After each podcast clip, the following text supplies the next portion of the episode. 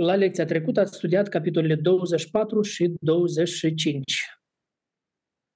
și ați învățat despre semnul venirii Fiului Omului.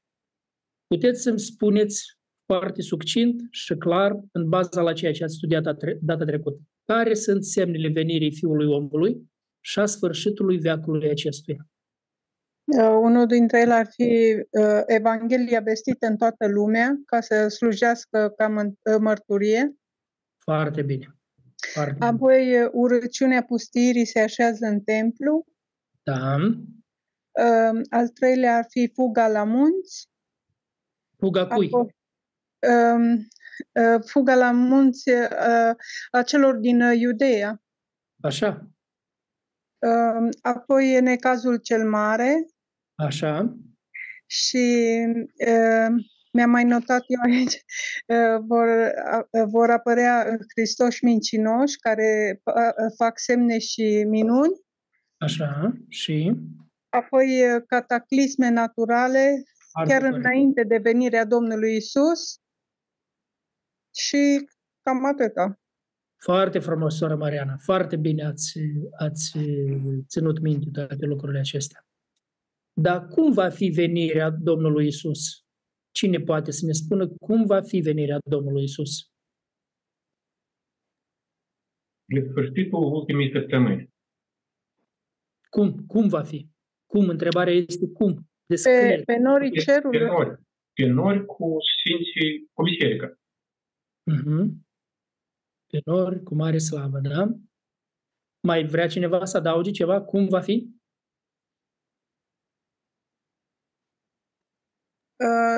Că toată lumea îl va vedea. Mhm. nu numai o parte sau uh, es- uh, credincioși sau toată lumea o să-l vadă. Așa. Dar ce ați aflat despre judecata neamurilor în lecția trecută? După ce principiu vor fi judecate neamurile la a doua venire a Domnului Isus? Că atunci când va veni, El vine pentru judecată, nu? Pentru judecata neamurilor. După ce principiu vor fi judecate neamurile? Uh, Noi am înțeles că neamurile vor fi judecate după felul în care se vor fi comportat cu evreii în timpul necazului. Aceia care s-au îngrijit de evrei și au încercat să le salveze viața, i-au vizitat când au fost bolnavi sau în închisoare, uh, i-au hrănit, uh, i-au îmbrăcat, aceia vor fi considerați binecuvântații Tatălui pentru că se va considera ca cum pe Domnul însuși, uh, Domnul Iisus însuși uh, ar fi făcut toate aceste lucruri pentru el și atunci vor primi dreptul să moștenească împărăția.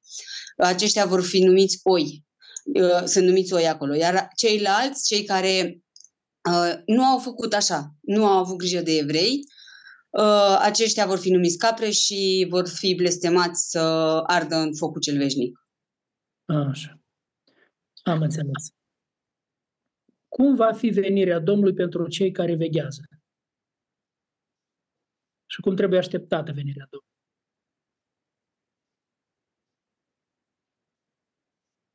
Um, În Matei 25 spune că trebuie să fii tot timpul pregătit. Să veghem înseamnă tot asta? timpul. Ce înseamnă asta, să veghem? Ce înseamnă? Să lucrăm pentru împărăție și pentru uh, creșterea noastră spirituală. Așa. Să, să lucrăm tot timpul, să fim tot timpul activi și lărgind împărăția și dacă Domnul Isus va, ne va găsi făcând asta, vom fi răpiți împreună cu El. Foarte bine. Bun, mă bucur foarte mult pentru răspunsurile care le-ați dat. Și acum vom merge nemijlocit la capitolul 26 din Evanghelia după Matei. Dar vom urmări capitolul acesta, informațiile care le vom găsi, le vom pune într-un tabel. Vă rog fiecare, acolo în carnetul vostru, să vă faceți un tabel. Un tabel din patru coloniți. Patru coloniți. Faceți, vă rog, un tabel cu patru colonițe egale. În prima coloniță, aici, în, în capitolul ăsta, vor fi foarte multe exemple de credincioșii, credincioșii față de Domnul Isus. Vrem să vedem persoanele acestea, personajele care au arătat credincioșie și ce învățăm de la ele despre credincioșie. Noi să învățăm cum să fim și să arătăm credincioșii. Lecțiile care le învățăm de la ei. Într-a doua coloniță, A doua coloniță. Vrem să vedem că au fost aici și cazuri de trădare. Să înțelegem în ce constă trădarea asta, cum s-a manifestat trădarea. Trădare față de Domnul Isus Hristos. Și bineînțeles, nu vrem să se întâmple asta la noi, să ne ferim de asta, să înțelegem și să ne ferim de asta. A treia coloniță va fi despre cina cea de taină și în ultima coloniță vom scrie despre nou legământ. Am avut mai multe texte. Acolo o să ne oprim și la alte texte din Scripturi, nu numai din capitolul 26. Deci când vom ajunge acolo, numai decât vom discuta și alte texte care vor fi. Și vom face în felul următor. Deschidem capitolul 26, Matei 26. Este un capitol lung, 75 de versete. Și noi vom citi câte un paragraf. Voi îmi spuneți care este paragraful, îl citim, găsim informații acolo, scoatem informațiile astea și le punem în tabelul nostru. Iată așa, va fi. Deci titlul lecției noastre este Cina cea de taină și arestarea lui Hristos. Ca asta s-a întâmplat aici, nu? Prinderea lui Hristos. Cina cea de taină și arestarea lui Hristos. Bine, primul paragraf. Cine ne-l spune? Primul paragraf care este? De la versetul 1 până la până la versetul 5 inclusiv. 5 inclusiv. Cristina, poți te rog să-l citești tu și apoi să ne spui Da. unde, unde și ce putem completa în tabelul nostru. După ce a isprăvit Iisus toate cuvântările acestea, a zis ucenicilor săi, știți că după două zile vor fi Paștele și Fiul omului va fi dat ca să fie răstignit. Atunci preoții cei mai de seamă, cărturarii și bătrânii norodului s-au strâns în curtea marelui preot care se numea Caiafa și ei s-au sfătuit împreună cum să prindă pe Isus cu vicleșug și să-l omoare. Dar ziceau, nu în timpul praznicului, ca să nu se facă tulburare în norod. Uh-huh. I-am numit acest paragraf uh, uh, Peste două zile va fi Paștele. Așa pentru mine am, am intitulat. Uh-huh. L-a intitulat cineva altfel? Care e esența aici? Ce se întâmplă în paragraful ăsta? Eu am scris că Domnul își anunță timpul când va fi răstignit și preoții fac planuri pentru asta. Uh-huh. Da, da, foarte bine ai văzut uh, predica. Cristina, poți să ne spui de aici unde, în care din coloane, colonițele care le-am, v-am zis eu să le faceți, vezi ceva informații pentru a completa vreuna din colonițe? Um, Aș vedea mai tare parcă în prima coloniță, Uh-huh. uh, imediat. Prima coloniță? Mm, personaje care au, au avut credincioșie, care au arătat credincioșie. Uh, nu, mai bine în a doua. Mai bine în a doua. Trădare. Scrie și mie, Da, da, da. Trădarea și manifestarea trădării.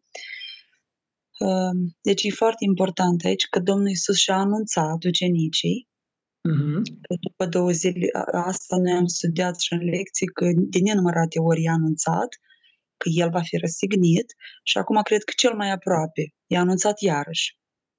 Da. Uh, Și aici vedem oameni care, uh, primii oameni care și-au manifestat dorința de a-L trăda, de a-L prinde pe Domnul Isus. Uh, Deci anume ei sunt cei care o să-L răstignească. Preoții Ăștia- cei mai de seamă. Ăștia sunt Că- cei mai importanți lideri spirituali, Da. lideri duhovnicești, nu?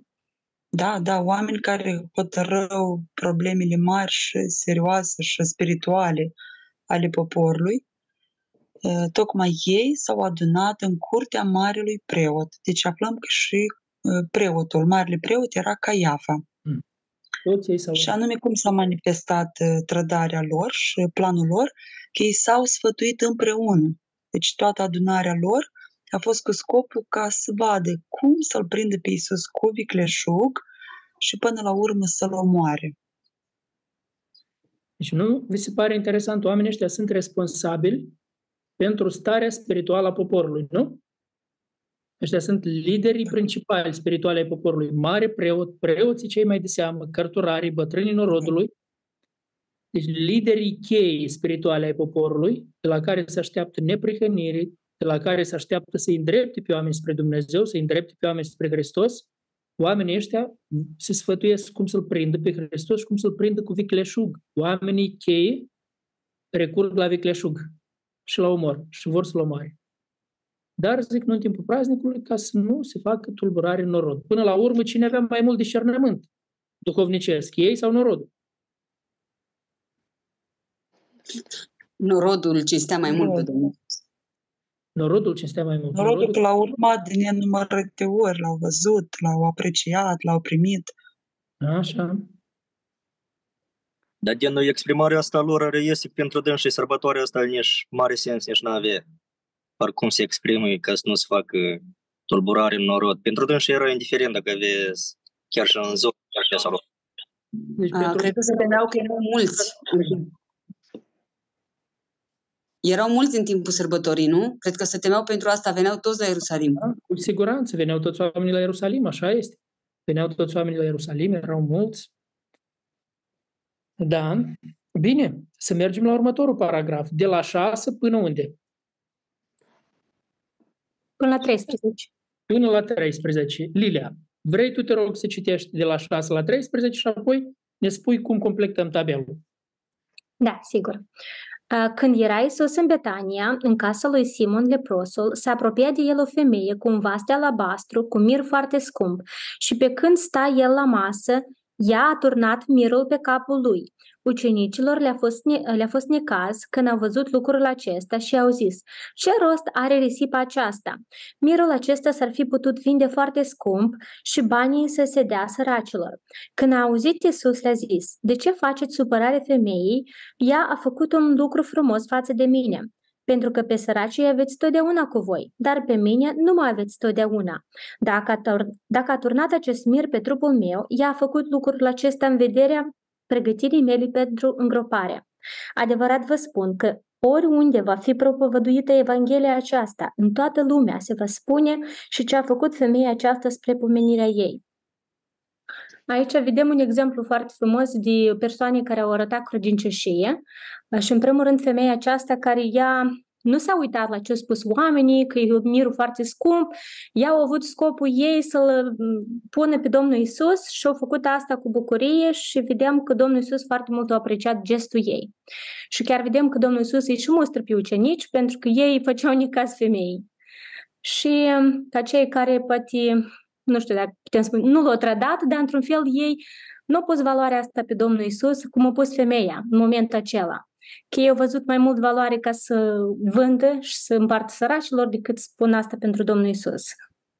De fapt, închinarea, închinarea femeii pentru ei ce a fost? O risipă. O risipă. Din punctul lor de vedere, asta a fost o risipă.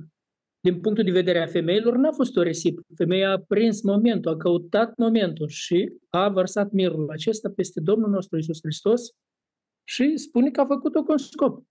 Dar ce mai înveți despre femeia asta? Este ceva foarte interesant, că Domnul Isus de câte ori vorbea, de câte ori anunța moartea lui. Și ați avut în lecție, de câte ori Domnul Isus tot anunța moartea. Anunța moartea. În, și în lecțiile anterioare ați avut continuu Domnul Isus anunța moartea. Se pare că cineva nu auză, cei mai apropiați nu auză, nici ucenicii nu auză. Femeia asta au auzit? Da. I-a auzit bine.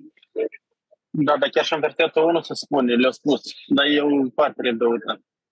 Foarte, deci ei nu luau seama la asta. Femeia au auzit foarte bine. Să apropie moartea Domnului Isus. Și ea au făcut ce au putut. Asta au putut ea. Au adunat mirul ăsta, l-au pus. E o lecție grozavă de închinare, da?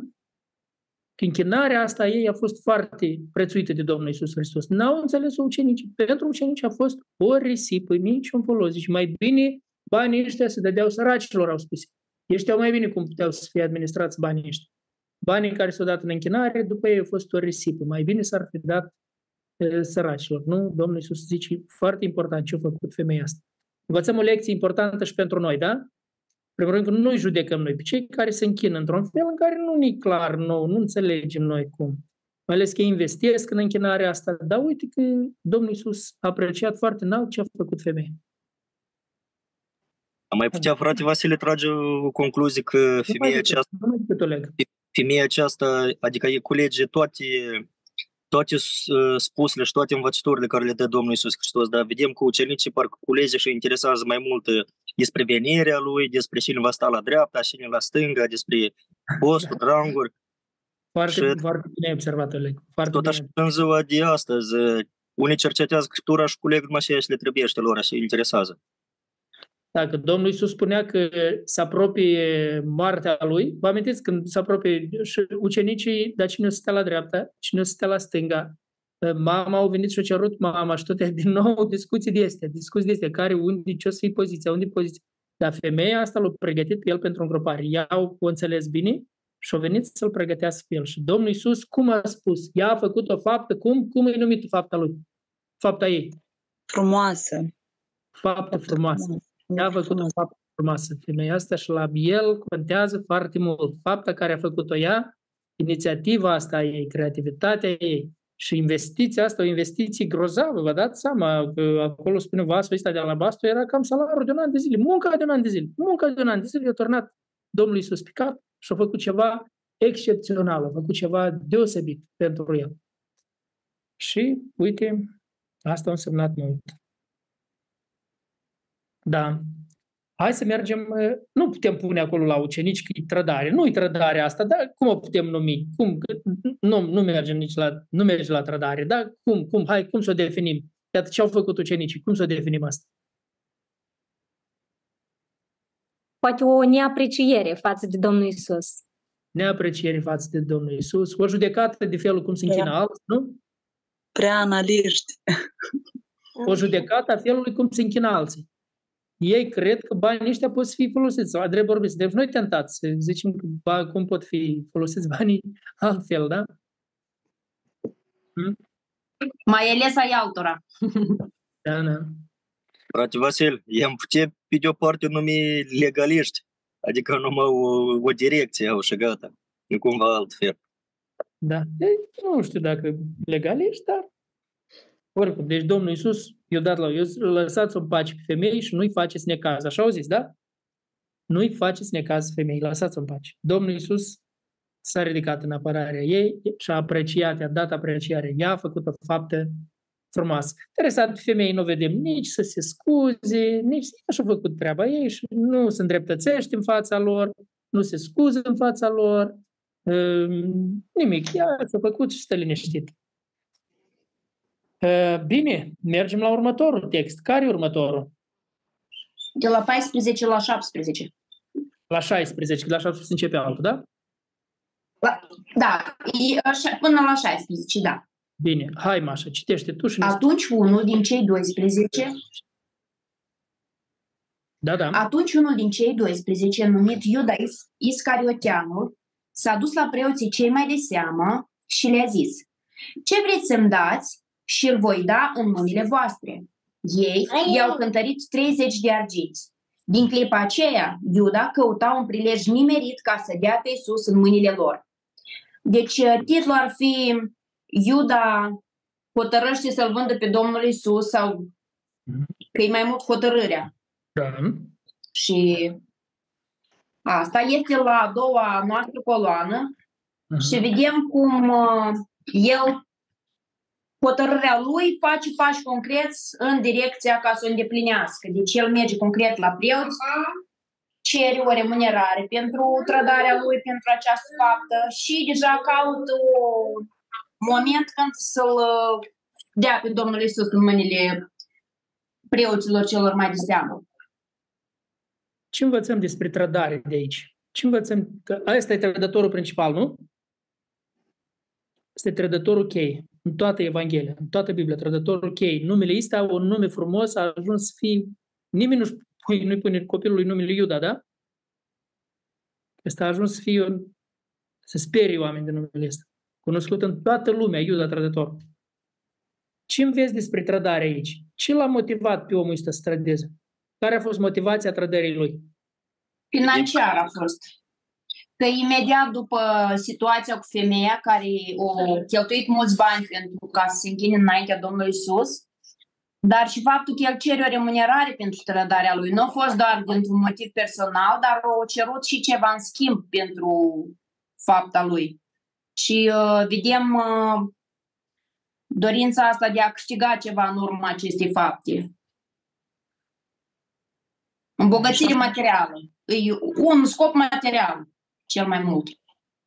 Ați văzut că nici măcar nu a încercat nimeni să-l corupă. El singur s-a oferit. Ați observat asta? Nu a încercat cineva. Ei căutau cum să-l prindă pe Domnul Isus cu vicleșug, dar ei n-au ajuns până la Iuda. Nu au aflat de la cineva să nu stai mai că între ăștia 12 este unul care o să facă orice dacă îi dăm niște bani. Ei măcar nu a ajuns până acolo. El singur s-a oferit. El singur a venit la preoții cei mai de seamă și a zis, ce îmi voi da, că eu vi-l dau în mâinile voastre. Ce vreți să-mi dați? Și îl voi da în mâinile voastre.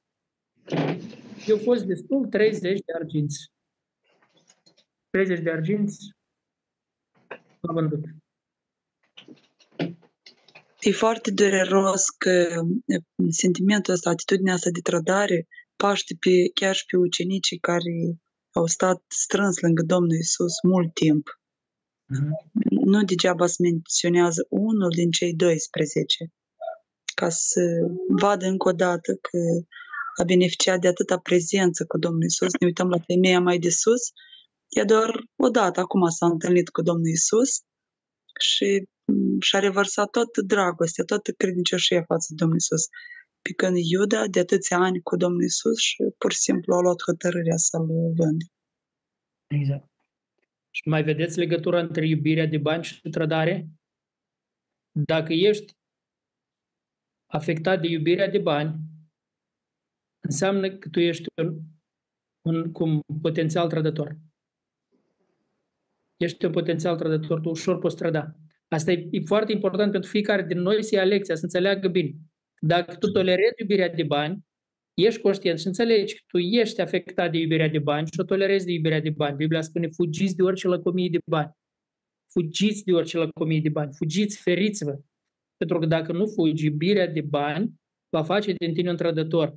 Și partea groaznică este că omul ăsta nici măcar n-au venit să-l corupă cineva. Iubirea de bani l-a corupt. N-au venit oamenii să-l corupă.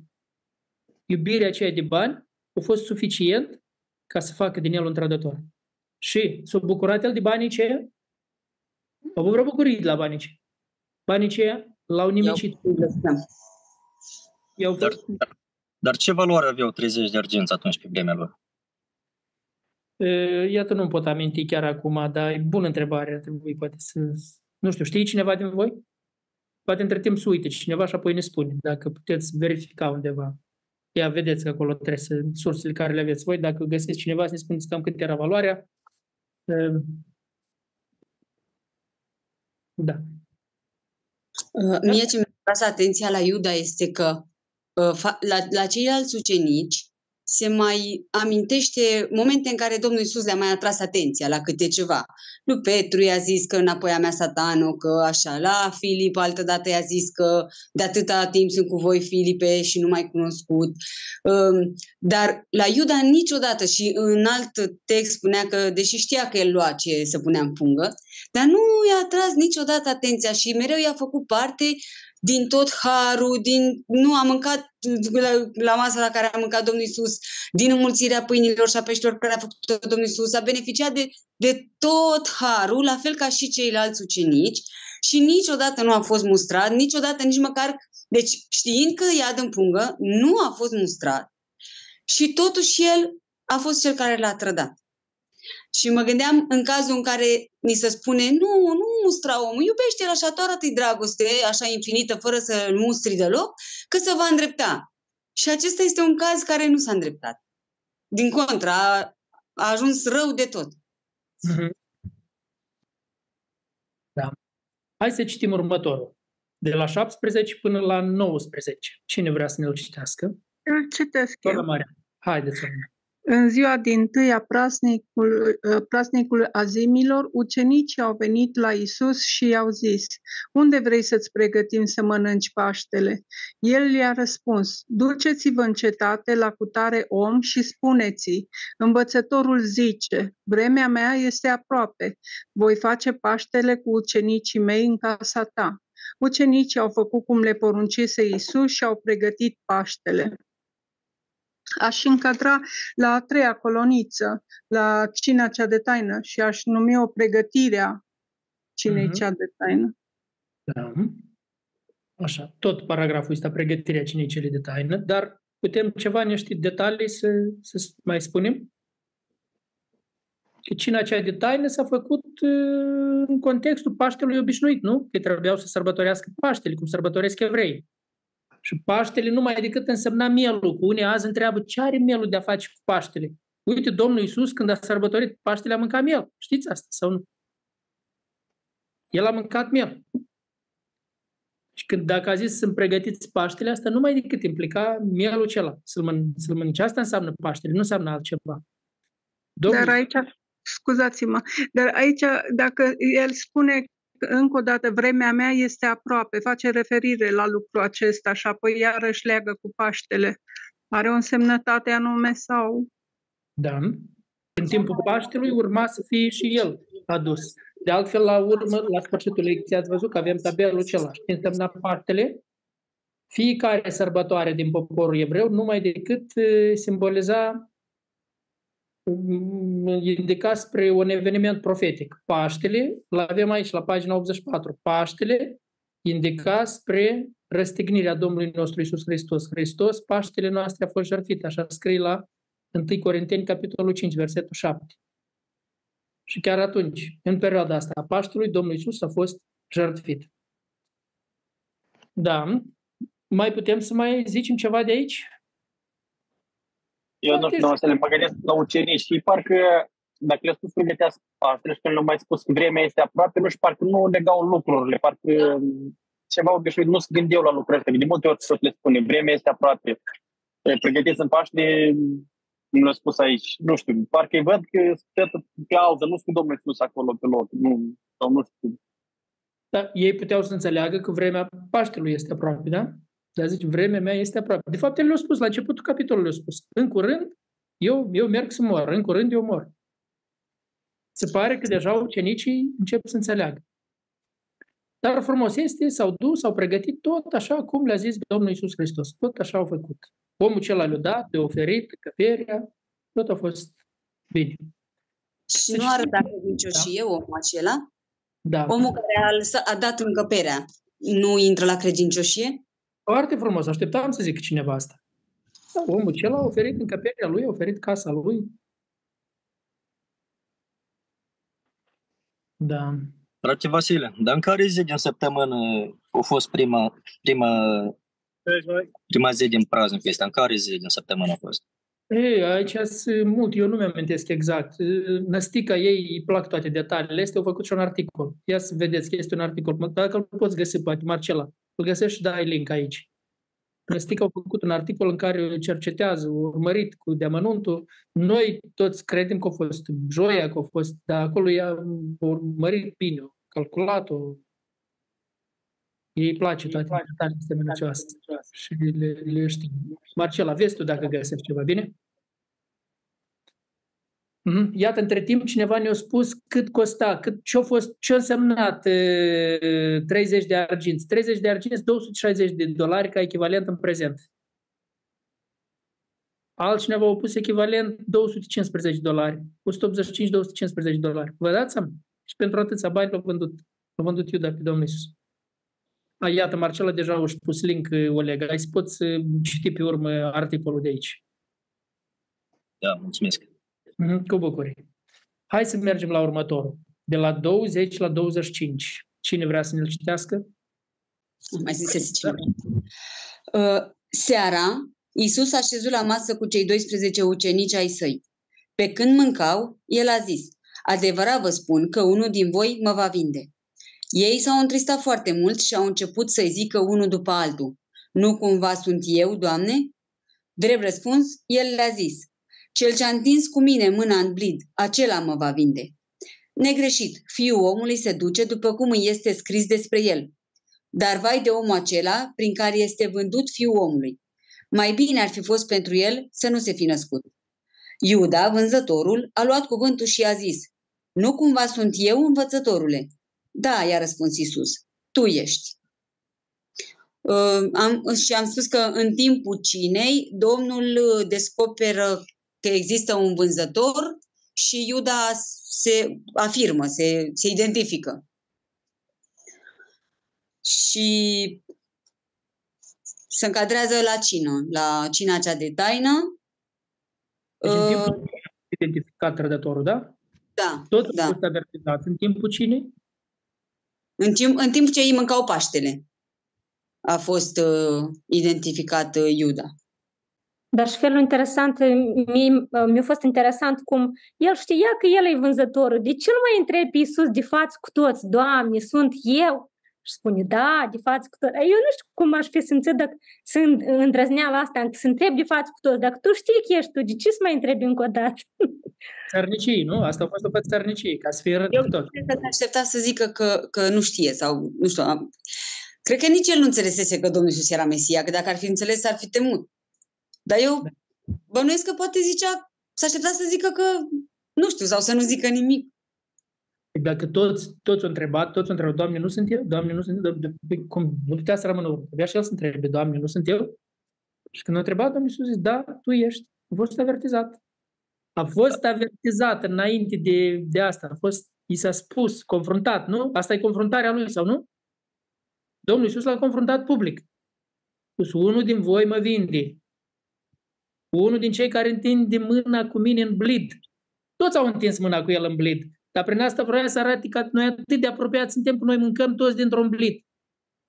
Toți mâncăm din același vas. Întindem în același vas toți. Atâta intimitate avem noi. Și unul care mi este atât de aproape, întinde cu mine mâna în vas. El se duce să mă vândă. Și atât este întrebat. Eu, da, tu ești. Și ce ar fi trebuit în mod normal să urmeze din moment ce eu spus, da, tu ești. Deja deal-ul se făcuse sau nu? Vânzarea deja a avut loc? Trebuia de să fapt, renunțe. Trebuia să renunțe la planul lui. Diavolul. Da.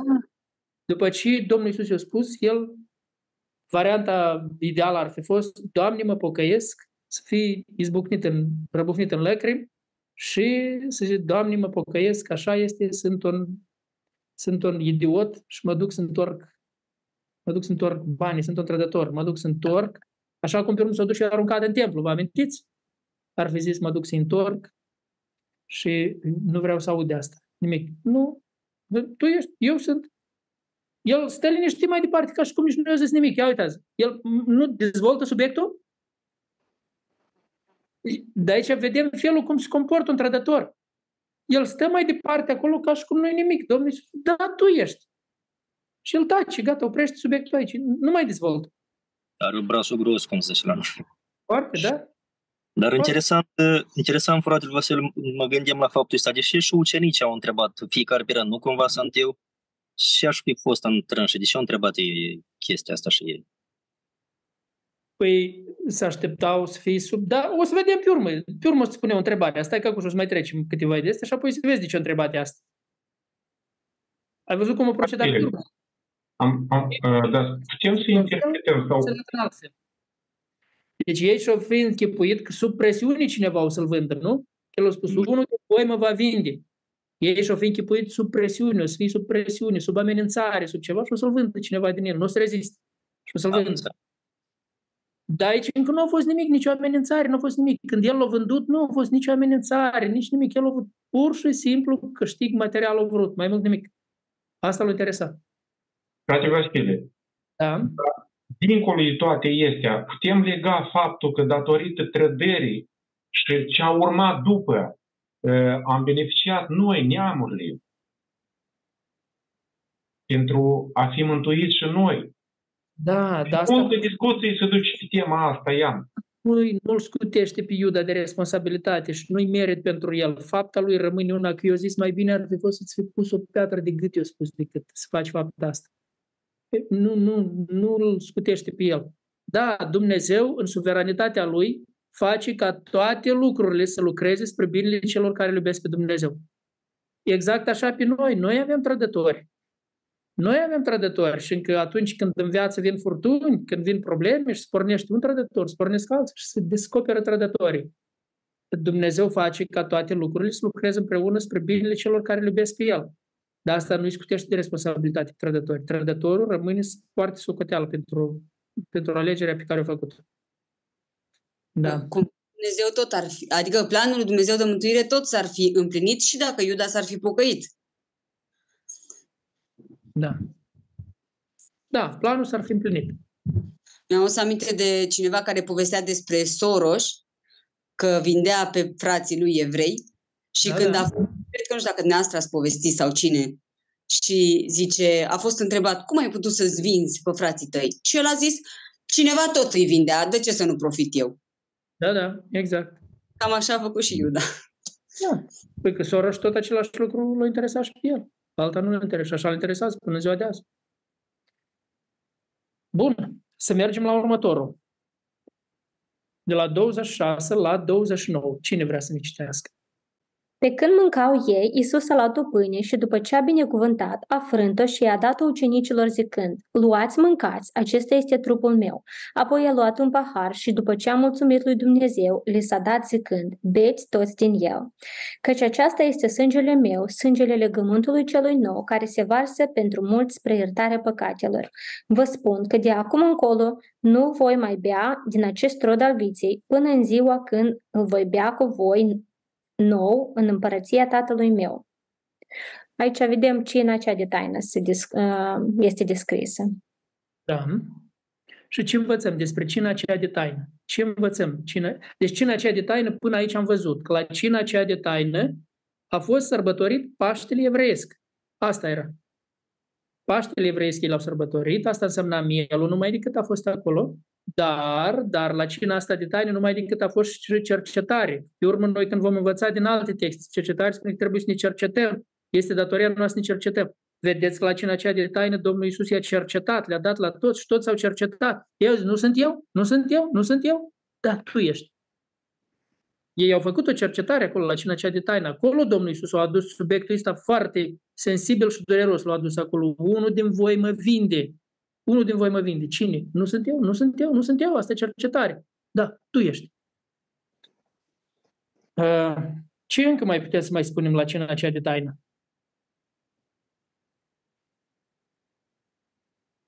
Că aici a fost instituit, au fost două elemente noi să adaugă. Le-ați văzut sau nu? A luat o pâine, deci pe lângă mielul cel la care era acolo, a luat o Și vedeți că mielul a trecut pe planul 2, că acum la creștini noi nu punem miel. Când sărbătorim cina cea de taină, nu. Mielul ei l-au mâncat acolo, că au, a fost. Dar mielul nici nu iese în evidență mielul. Zice, el a luat o pâine și după ce a binecuvântat, a frânt-o și le-a dat ucenicilor zicând, luați, mâncați, ce înseamnă? Trupul meu. Trupul meu. Deci nu a rămas la mielul acela, că mielul acela până la urmă tot pe el îl simboliza, sau nu? Mielul are nu tot la el îl indica, inclusiv faptul că la mielul acela nu trebuiau să-i frâng oasele, știți? Din alte cursuri am învățat, nu trebuiau să-i frâng oasele. Și Domnul Iisus nu i-au frânt oasele, la toți le frângeau oasele când îi dădeau jos de pe cruce. Lui nu i-au frânt oasele. Încă o dată, să arate că mielul acela din Vechiul Testament, mielul de Paști, indica la Domnul Iisus. Dar Domnul Iisus nu rămâne la imagine aceea. El zice, mai mult, pâinea este trupul meu care se frânge pentru voi. Și el a, a frânt pâinea. A frânt pâinea și a dat-o ucenicilor.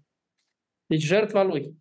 Apoi a luat un pahar și după ce a mulțumit lui Dumnezeu, l-a dat zicând, beți toți din el, că este sângele meu, sângele legământului celui nou, care se varsă pentru mulți spre iertarea păcatelor. Deci e clar ce a anunțat aici Domnul Isus? Legământul?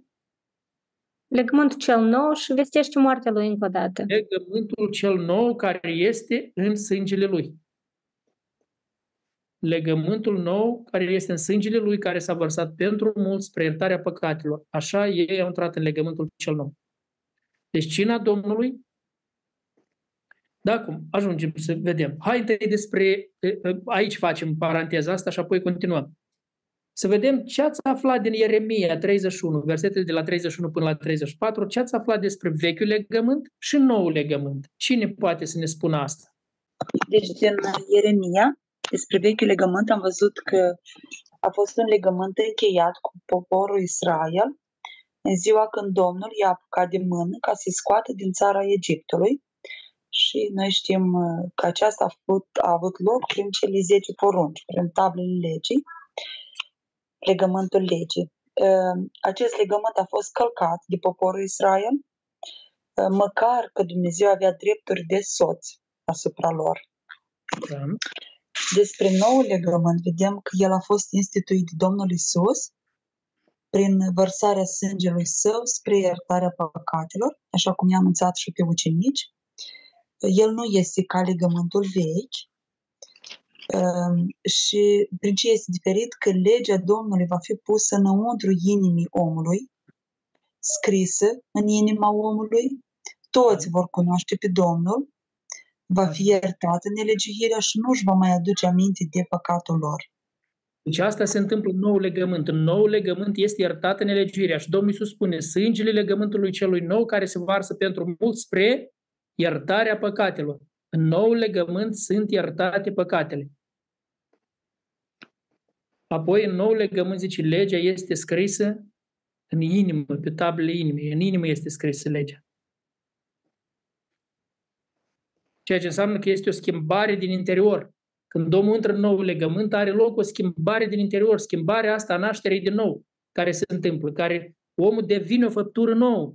Și dacă cineva zice că s-a pocăit și este creștin, dar nu este făptura asta, nu înseamnă n-a avut loc. N-a avut loc, el n-a intrat în nou legământ.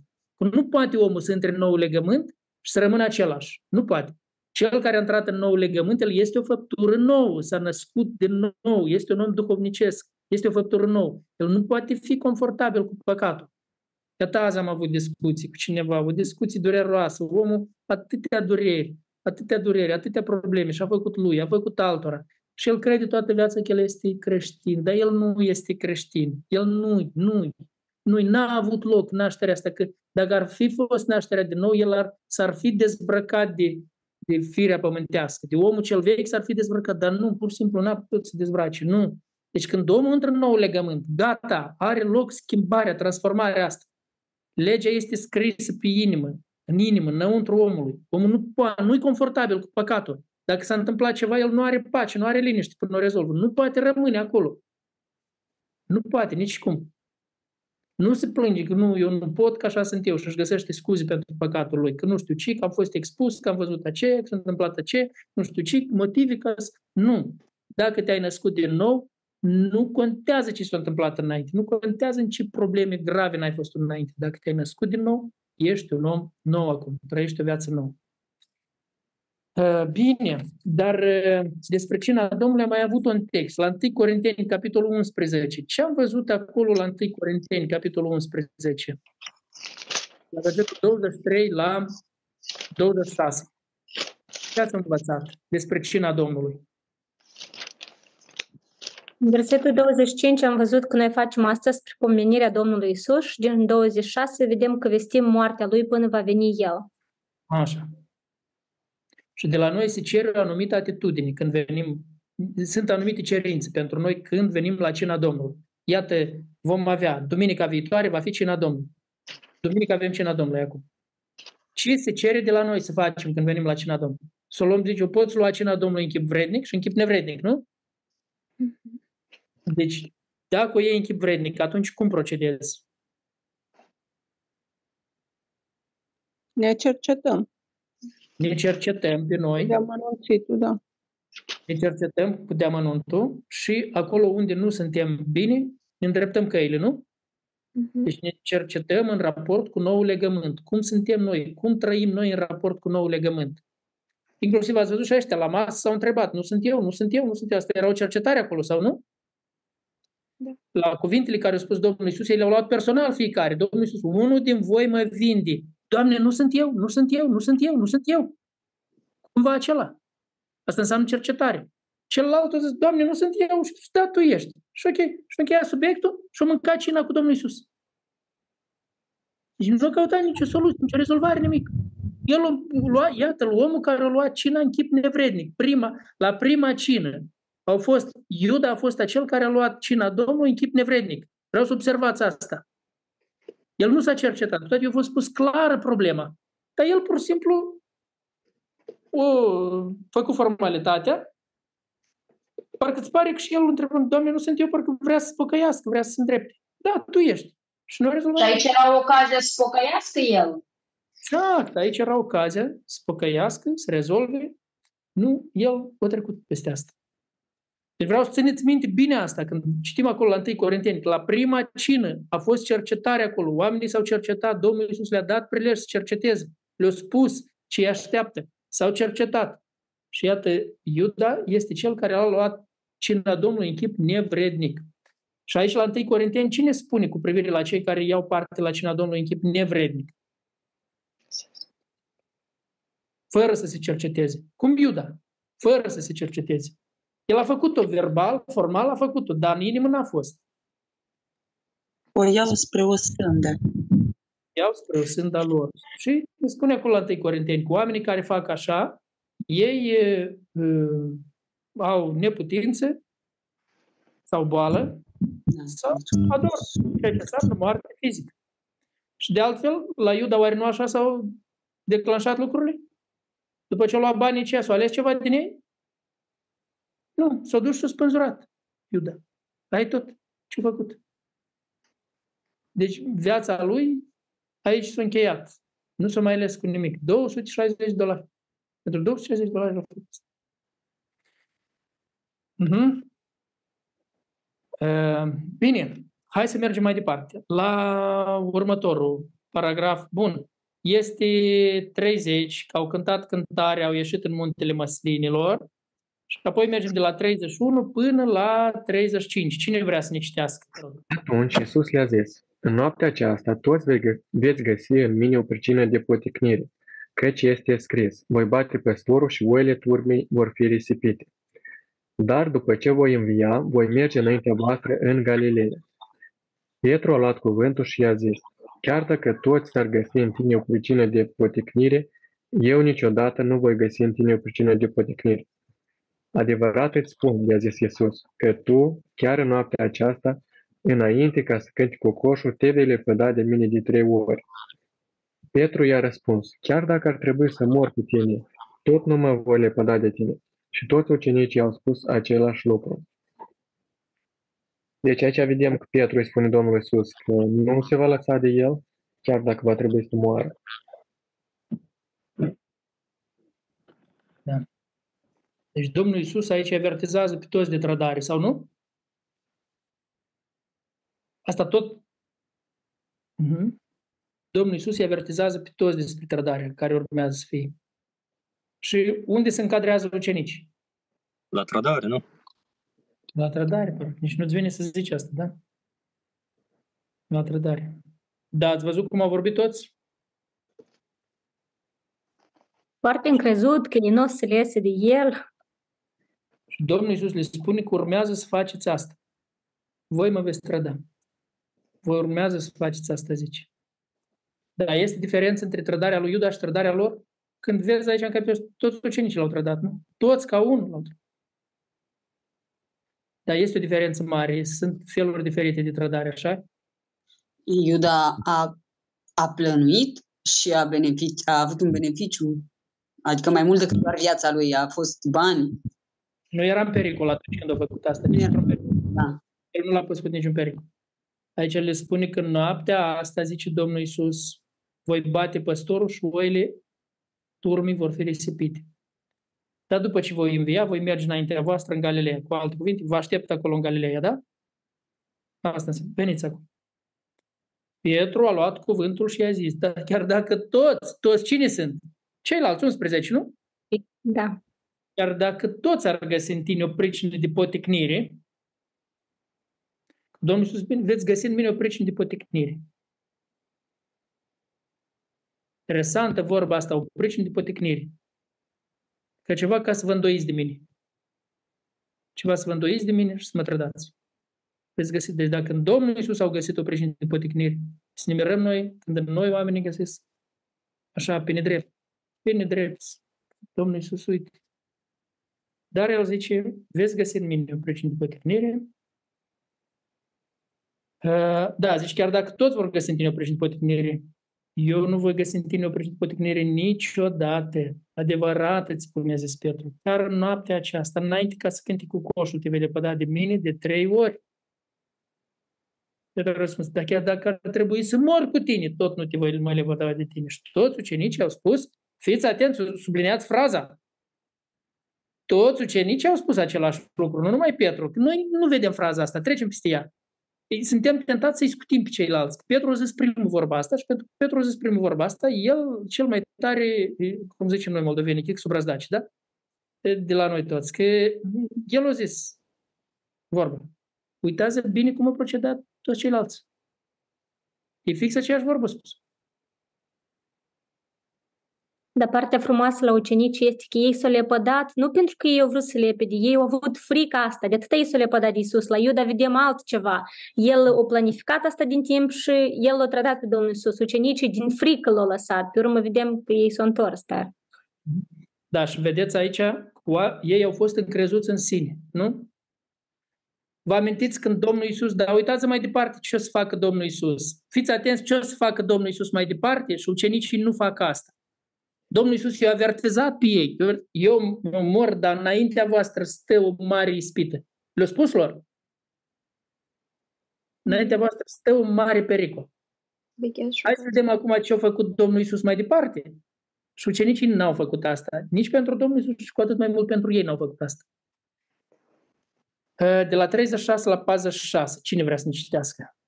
Atunci Isus a venit cu ei într-un loc îngrădit numit Ghețimani și a zis ucenicilor, ședeți aici până mă voi duce acolo să mă rog. A luat cu el pe Petru și pe cei doi fii al lui Zebedei și a început să se întristeze și să se mâhnească foarte tare. Isus le-a zis atunci, sufletul meu este cuprins de o întristare de moarte.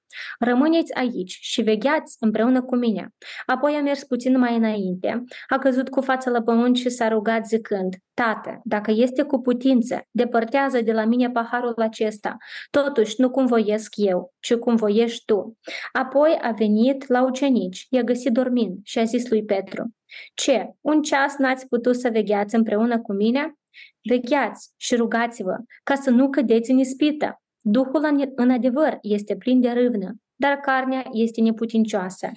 S-a depărtat a doua oară și s-a rugat zicând, Tată, dacă nu se poate să se îndepărteze de mine paharul acesta, fără să-l beau, facă-se voia ta. S-a întors iarăși la ucenici și i-a găsit dormind, pentru că li se îngreunaseră ochii de somn. I-a lăsat din nou, s-a depărtat și s-a rugat a treia oară, zicând aceleași cuvinte. Apoi a venit la ucenici și le-a zis, dormiți, de acum și odihniți-vă. Iată că a venit ceasul că fiul omului să fie dat în mâinile păcătoșilor. Sculați-vă, haidem să mergem, iată că se apropie vânzătorul. Aici e foarte interesant că Domnul Isus îi cheamă să, să roage, să vegheze, dar ei vedeam că sunt prinși de somn și nu se roagă cu Domnul Isus, nu veghează, doar Domnul Isus este cel care se roagă și interesant că el de trei ori s-a rugat. De două ori, prima dată noi vedem că el spune, Tată, depărtează dacă este cu putință, depărtează de la mine paharul acesta. Într-un fel, da, el știa ce-l așteaptă, dar totuși vedem că el spune, nu cum voiesc eu, ci cum voiești tu. A doua oară îmi place cum el spune, tată, dacă nu se poate să se depărteze de la mine paharul acesta, fără să-l beau, fac-se voia ta. Și a treia oară el deja a înțeles care e voia tatălui și el uh, o acceptat și știa că merge la moarte. I-am mai văzut pe, i-am mai văzut pe ucenici că numai ce au fost gata să facă o mărturisire foarte măreață. Noi toți suntem gata să murim pentru tine. Dar acum un test foarte simplu. O oră trebuie să vegheați cu mine să vă rugați și n-au, n-au fost capabili și noi. Și noi suntem în plasa asta de multe ori. Suntem gata să facem niște promisiuni foarte mărețe vom face atâta lucrare, vom... Dar la lucruri simple, de exemplu, să fiu credincios, să stau un cuvânt în fiecare zi, să fiu credincios, să mă rog pentru anumite motive, cad la, la lucrurile simple. Și Domnul Iisus le arată slăbiciunea asta lor, că trupul care e neputincioasă, dar Duhul, deși Duhul e plin de râvnă. Da, așa este. Așa interesant, este. Da. interesant aici, Domnul Iisus și fel de ucenici e pe Petru și e pe fiul Zebedei. Petru ăla care permanent ieșea în față că eu, că eu, și fiul Zebedei nu sunt acei care vroiau să șadă la stânga și la dreapta. Da, da, foarte bine ai observat. Bravo, Oleg. Bine, bine, foarte bine ai observat.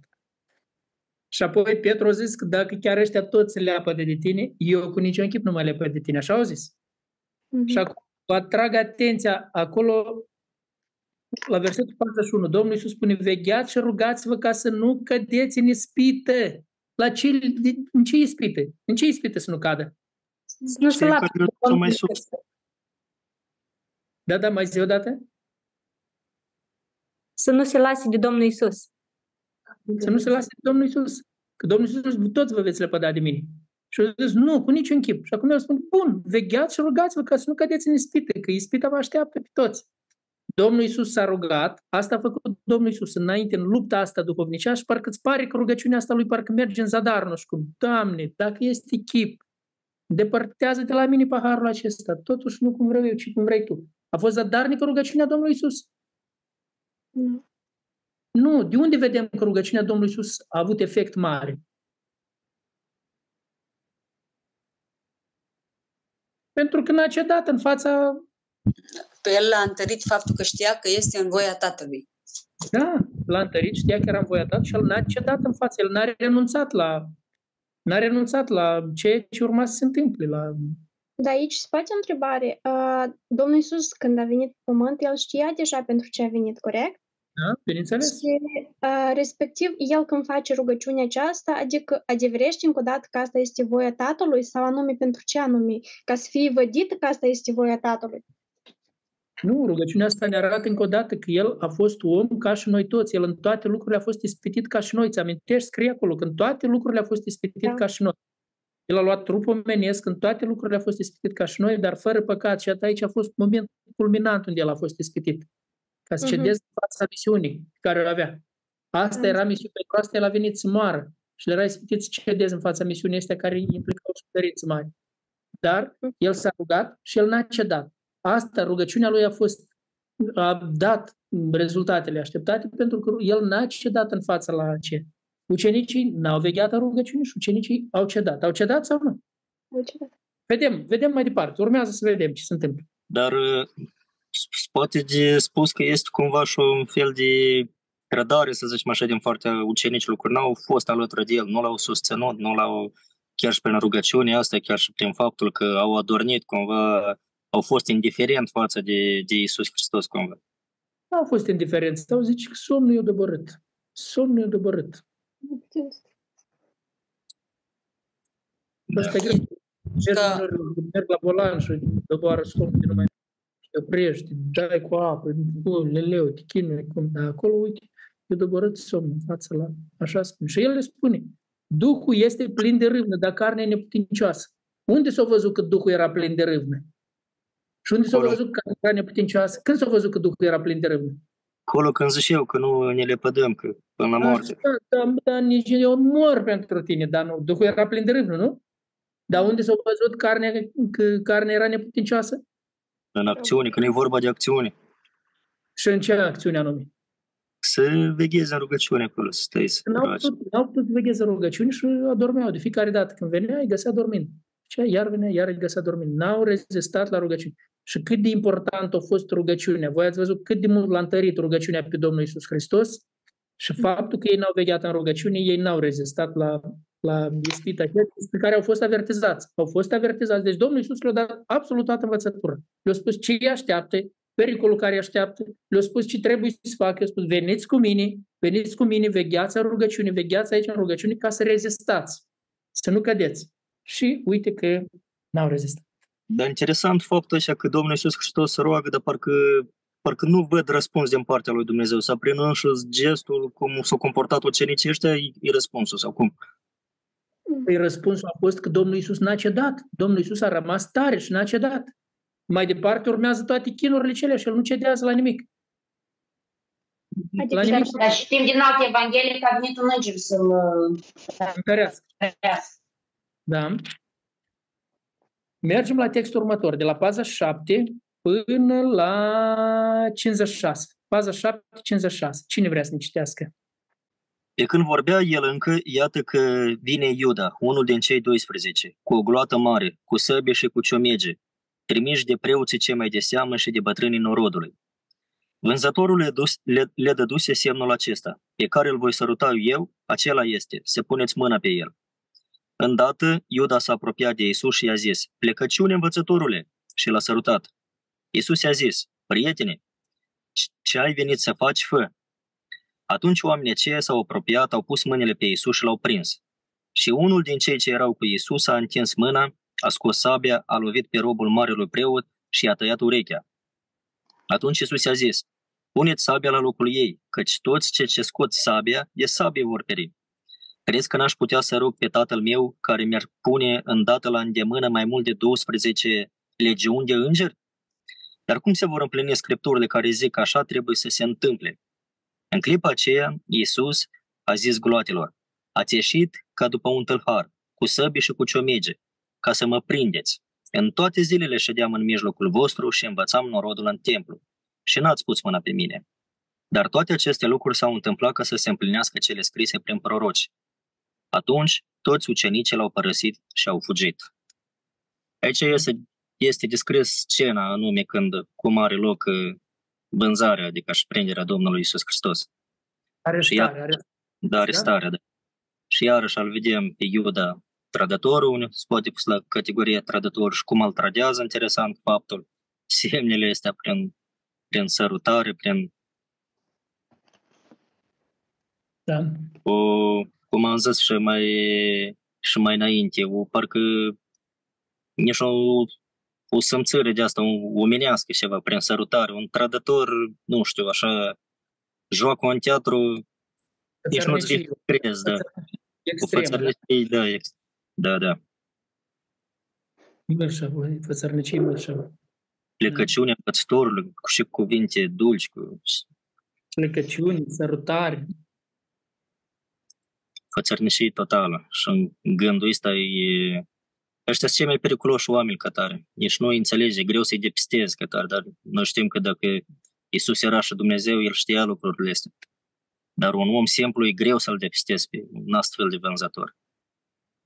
Da. Exact.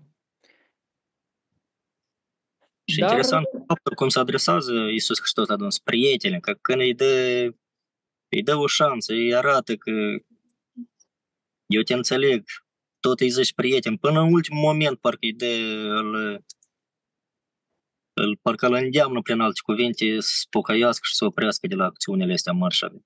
Prietene, ce ai venit să faci? Da. Da, dacă mai are cineva de comentat. Da, îl vedeți aici pe Petru, iar, bun, nu spune aici, zice unul din, unul din ucenici, da? A lovit cu sabia. Altă Evanghelie ne spune că a fost Petru aici, așa? Care a lovit cu sabia. Îl vedem da. iar, Duhul plin de râvnă, îl vedem din nou? Da, da, da. Mă gândeam la faptul ăsta, că parcă firește râvna este, dar duhovnicește nu-i. Unul a lovit cu sabia și a pus viața în pericol când a lovit cu sabia. Dar uitați în versetul... Da, dar parcă să manifestă nu când trebuie râvna asta. Da, da, da. Râvna asta nu, nu când trebuie să manifestă. Așa? Și râvnă, bar, râvnă, vedeți și cum sus, jos, sus, jos. Râvnă când nu trebuie să manifeste, să manifesta că nu, eu nu mă, eu nu te voi trăda niciodată, nu mă voi lepăda de tine niciodată, scoate sabia, dă cu sabia. Dar, până la urmă, cine spune versetul 56, ultima frază? Atunci toți ucenicii l-au părăsit și au fugit. Toți ucenicii l-au părăsit și au Dacă toți ucenicii înseamnă că și Petru, și Ioan, și Iacov, toți. Toți ucenicii l-au părăsit și s-a întâmplat ce a zis Domnul Isus? Da. Da, aici iar punem la... Dacă ar fi vegheată în rugăciune orele celea, orele celea de rugăciune erau importante pentru ei. Domnul Iisus a luat pentru câteva ore, un ceas, un ceas, o zis, v-am luat să vă rugați, un ceas. Ceasul cela de rugăciune, ce ar fi schimbat ceasul cela de rugăciune dacă ar fi vegheat? Nu avea să fugă, trebuie să aibă curaj. Nu cădeau în ispită. Așa? Da. Dacă ei ar fi rezistat ceasul cel în rugăciune, ei nu cădeau în ispită. Domnul Iisus le-a spus, v-am luat aici, vegheați cu mine ca să nu cădeați, vegheați și rugați-vă ca să nu cădeți în ispită. N-ar fi căzut în ispită dacă ar fi vegheat. Ceasul cel ar fi făcut o mare schimbare. Sunt momente, momente în viață când un ceas de rugăciune face diferența totală, tot, absolut.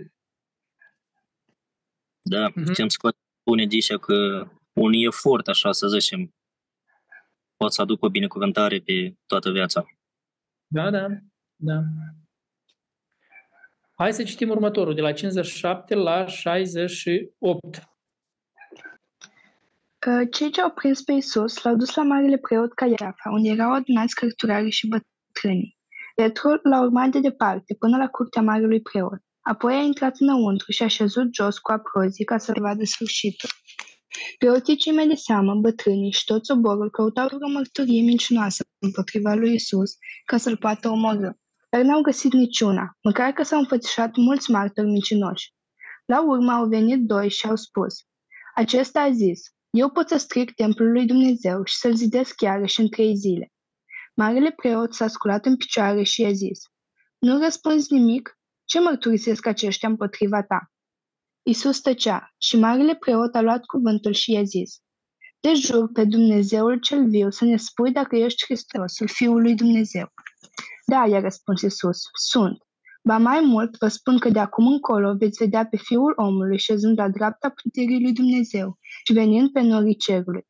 Atunci marele preot și-a rupt hainele și a zis, A hulit, ce nevoie mai avem de martor? Iată că acum ați auzit hula lui. Ce credeți? Ei au răspuns, este vinovat să fie pedepsit cu moarte. Atunci l-au scuipat în față, l-au bătut cu pumnii și l-au pălmuit, zicând, Hristoase, prorocește-ne, cine te-a lovit? Uh, aici vedem că uh, oamenii, preoții cei mai de seamă, bătrânii și tot suborul, căutau o, o mărturie mincinoasă împotriva Domnului Isus ca să poată aduce această învinuire și ca să-l poată omorâ. Însă ei nu găseau niciuna și atunci, la urmă, spune că au venit doi și au spus că, iată, Domnul Isus a spus că eu pot să stric templul lui Dumnezeu și să-l zidesc chiar și în trei zile. Și um, atunci marele, marele preot a spus că aceasta este o hulă și uh, astfel Domnul Isus avea să fie pedepsit cu moartea. Da. Unde vezi din colonițele noastre? Vezi ceva pentru a completa colonițele?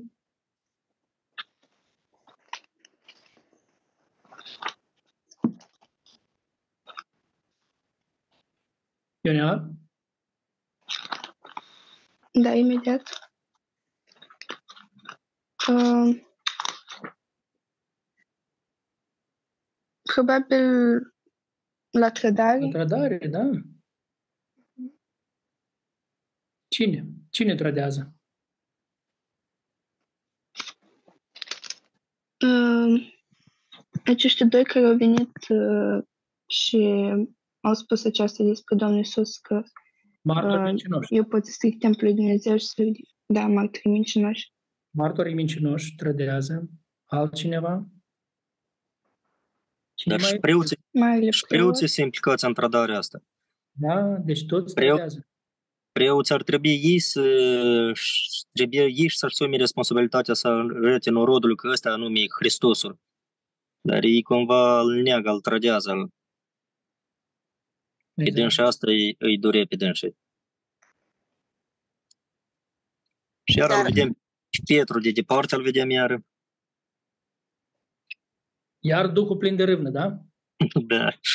Parcă vrea să hotărască ceva, totul da, îl las pe Petru. Observat, Duhul plin de râvnă, carnea neputincioasă. Cum joacă aici. Tot capitolul. Duhul plin de râvnă, carnea neputincioasă. Duhul plin de râvnă că vine să vadă ce e în curtea ceea ce este. Acum vom vedea carnea neputincioasă. Urmează. Da. Dar hulă au considerat atunci când el s-a declarat Fiul lui Dumnezeu. Da. Și abia așteptau, ai văzut că eu pus cuvintele în gură lui Iisus. Spune-ne. Nu ne mai chinui sufletul. Spune-ne. Tu ești Hristosul. Și le-a spus. Hristosul înseamnă una cu Dumnezeu, nu? Mesia, da? Da. Mesie. Așa, deci foarte multă trădare. Nu știu, ați observat până acum cât de multă trădare este în capitolul ăsta? Da. Trădare, trădare, trădare din toate părțile trădare. Cât trădare experimentează Mântuitorul nostru? Acum, ultimul paragraf, de la 69 până la sfârșit, până la 75. Cine ne vrea O să să ne... citesc. Haide. Petru însă ședea afară în curte. O slujnică a venit la el și i-a zis, Și tu erai cu Iisus Galileanul. Dar el s-a lepădat înainte tuturor și i-a zis, Nu știu ce vrei să, ce vrei să zici. Când a ieșit în predvor, l-a văzut o altă slujnică și a zis celor de acolo, Și acesta era cu Iisus din Nazaret. El s-a lepădat iarăși cu un jurământ și a zis, Nu cunosc pe omul acesta. Peste puțin, cei ce stăteau acolo s-au apropiat și au zis lui Petru, nu mai încape îndoială că și tu ești unul din oamenii aceia, căci și vorba ta de, de gol. Atunci el a început să se blesteme și să jure zicând, nu cunosc pe omul acesta. În clipa aceea a cântat cocoșul. Și Petru și-a adus aminte de vorba pe care i-o spusese, i-o spusese Iisus. Înainte să cânte cocoșul, te vei lepăda de mine de trei ori. Și a ieșit afară și a plâns cu amar. Aici îl vedem pe, pe Petru că el este cel care se lasă de Domnul Isus la colonița de trădare, dar partea frumoasă la Petru este că el a ieșit afară și a plâns cu amar, ceea ce vedem că lui a părut rău. El a înțeles ceea ce a spus Domnul Isus s-a împlinit și vedem o părere de rău în Petru. Aici este pocăința lui. Și carne neputincioasă o vedem din nou aici, da? Am văzut Duhul plin de râvnă, am văzut carne, carne neputincioasă. Da. Și vedem faptul că datorită faptului că nu a stat și a vegheat un ceas de vreme a rugăciunii, a ajuns la, la faptul să se blesteme pe însuși pe dânsul. Da, exact.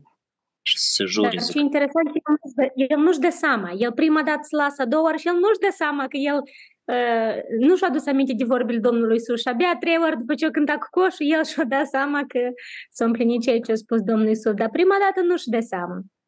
Așa este. Așa este. Spuneți-mi, vă rog, ce concluzii v-ați făcut din capitolul acesta 26? Care sunt lucrurile care le-ați văzut într-o lumină nouă? N-ați văzut asta în capitolul 26 până acum. De exemplu, una este, nu știu, ați văzut că este atâta trădare în capitolul ăsta? Că noi ne gândim numai la, ne gândim numai la Iuda, dar ia uitați voi, numai la Iuda e trădare sau de unde a venit trădarea aici? Trădare la ucenici, trădare la preoți, la martori cei micinoși preoții, martorii, cărturarii, ucenicii, Iuda, din toate părțile foarte multă trădare. Toate părțile foarte multă trădare. Care mai sunt alte concluzii importante pe care le-ați făcut din lecția asta? Ați înțeles ceva important? Eu personal Cine? am înțeles uh, cât de importantă este vegherea în rugăciune.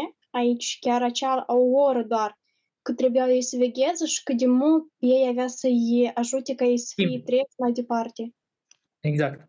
Deci ora aceea rugăciune avea să schimbe foarte mult, iar fi ajutat pe ei să nu cadă în ispită. Dar cel mai interesant că Dumnezeu a preîntâmpinat că o să fie asta și i-a luat mai apoi singur ca să ei să roage. Mm-hmm. A făcut tot pentru ei Domnul Isus ca ei să nu cadă în ispită, dar uite, ei partea lor nu și-a făcut. Da. Mm-hmm.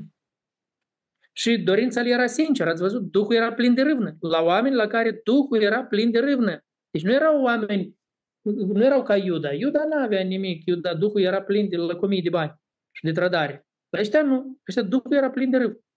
Dar care nu era...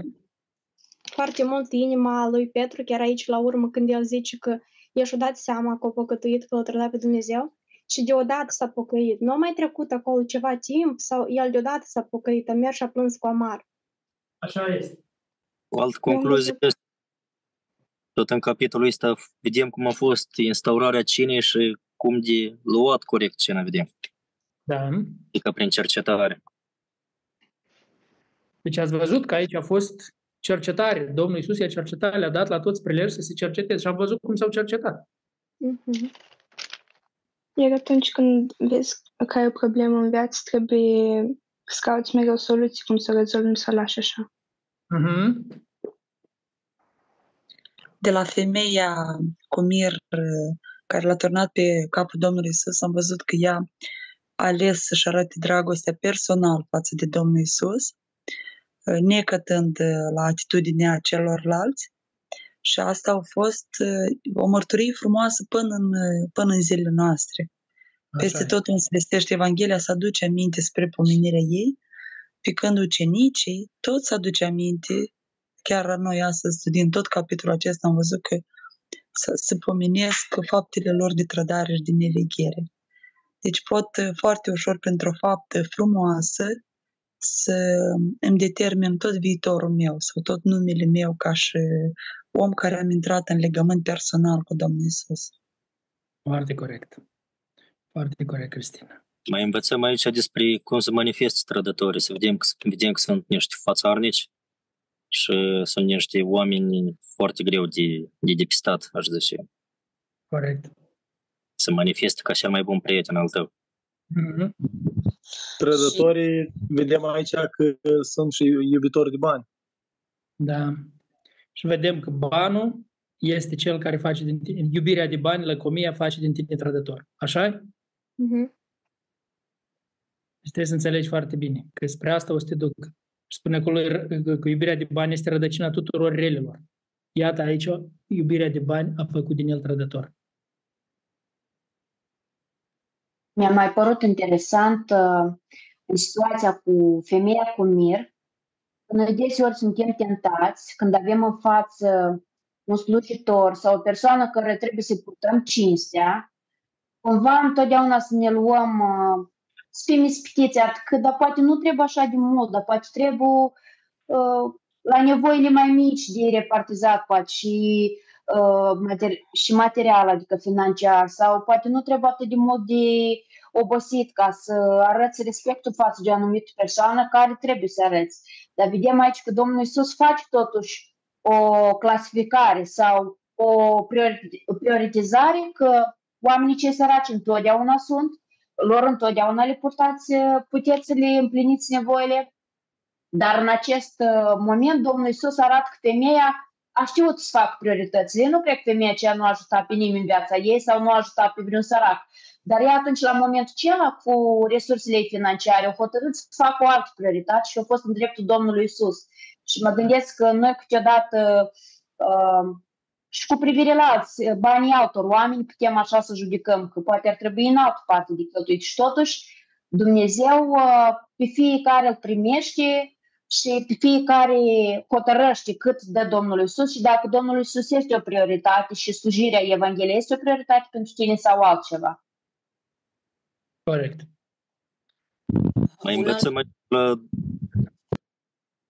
Mai învățăm, aici, mai învățăm aici de la Domnul Isus, că vedem că dacă e s-a fost încredințat o lucrare, trebuie să o duci până la capăt. Și vedem că Domnul Isus Hristos o duce până la capăt lucrarea. Toate că știm că lucrarea Lui până la aceea că să-și dă viața. Și El o duce până la capăt. Da. Mirește, primește toate lucrurile așa cum trebuie și lucrează frumos. Mă gândeam de asemenea cât de important este să veghem asupra învățăturii, să cerem Domnului uh, înțelepciune, să înțelegem Biblia așa cum a prevăzut Dumnezeu atunci când a lăsat-o să fie scrisă, să nu ne pomenim ca fariseii care, deși erau învățători ai legii, totuși nu au putut să recunoască pe Domnul Isus. Da. Da, da. La fel am observat un lucru aici cum uh, Domnul Isus până la urmă îi uh, dă șansă lui Iuda și la fel se arată dragostea lui și față de Iuda, dar Iuda neglijează, pot să zic, șansa aceasta și nu se pocăiește. Bine, hai să mergem acum la aplicare. Și vă las câteva întrebări importante la care să vă gândiți. Vreau să le scriți acum. Dar mâine dimineață faceți-vă timp și gândiți-vă.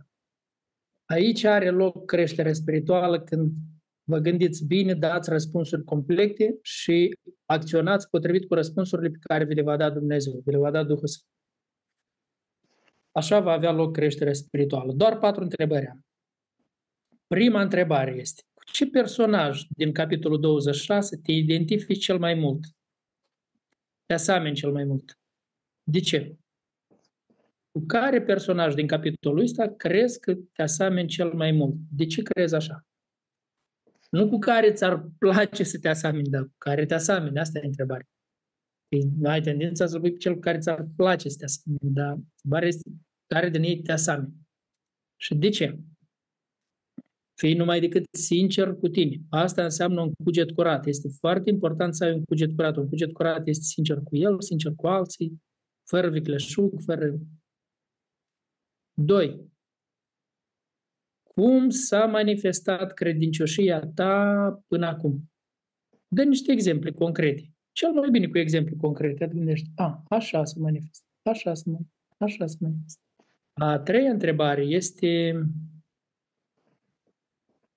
cum ai fost afectat de trădare? Ce poți repara? Tot aici la întrebarea asta, la trei. Cum ai fost afectat de trădare? Cum te-a afectat trădarea? Ce poți să te repara? Aici să are în vedere și dacă, și dacă am fost trădat și dacă am trădat? Da, da. Da, și așa, și așa. Și ultima întrebare, a patra. Scrie cinci acțiuni concrete la care te motivează lecția de azi.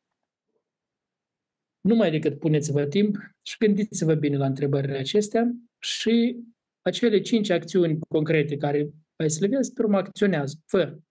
Fă. Așa cum te va îndrepta Dumnezeu să faci.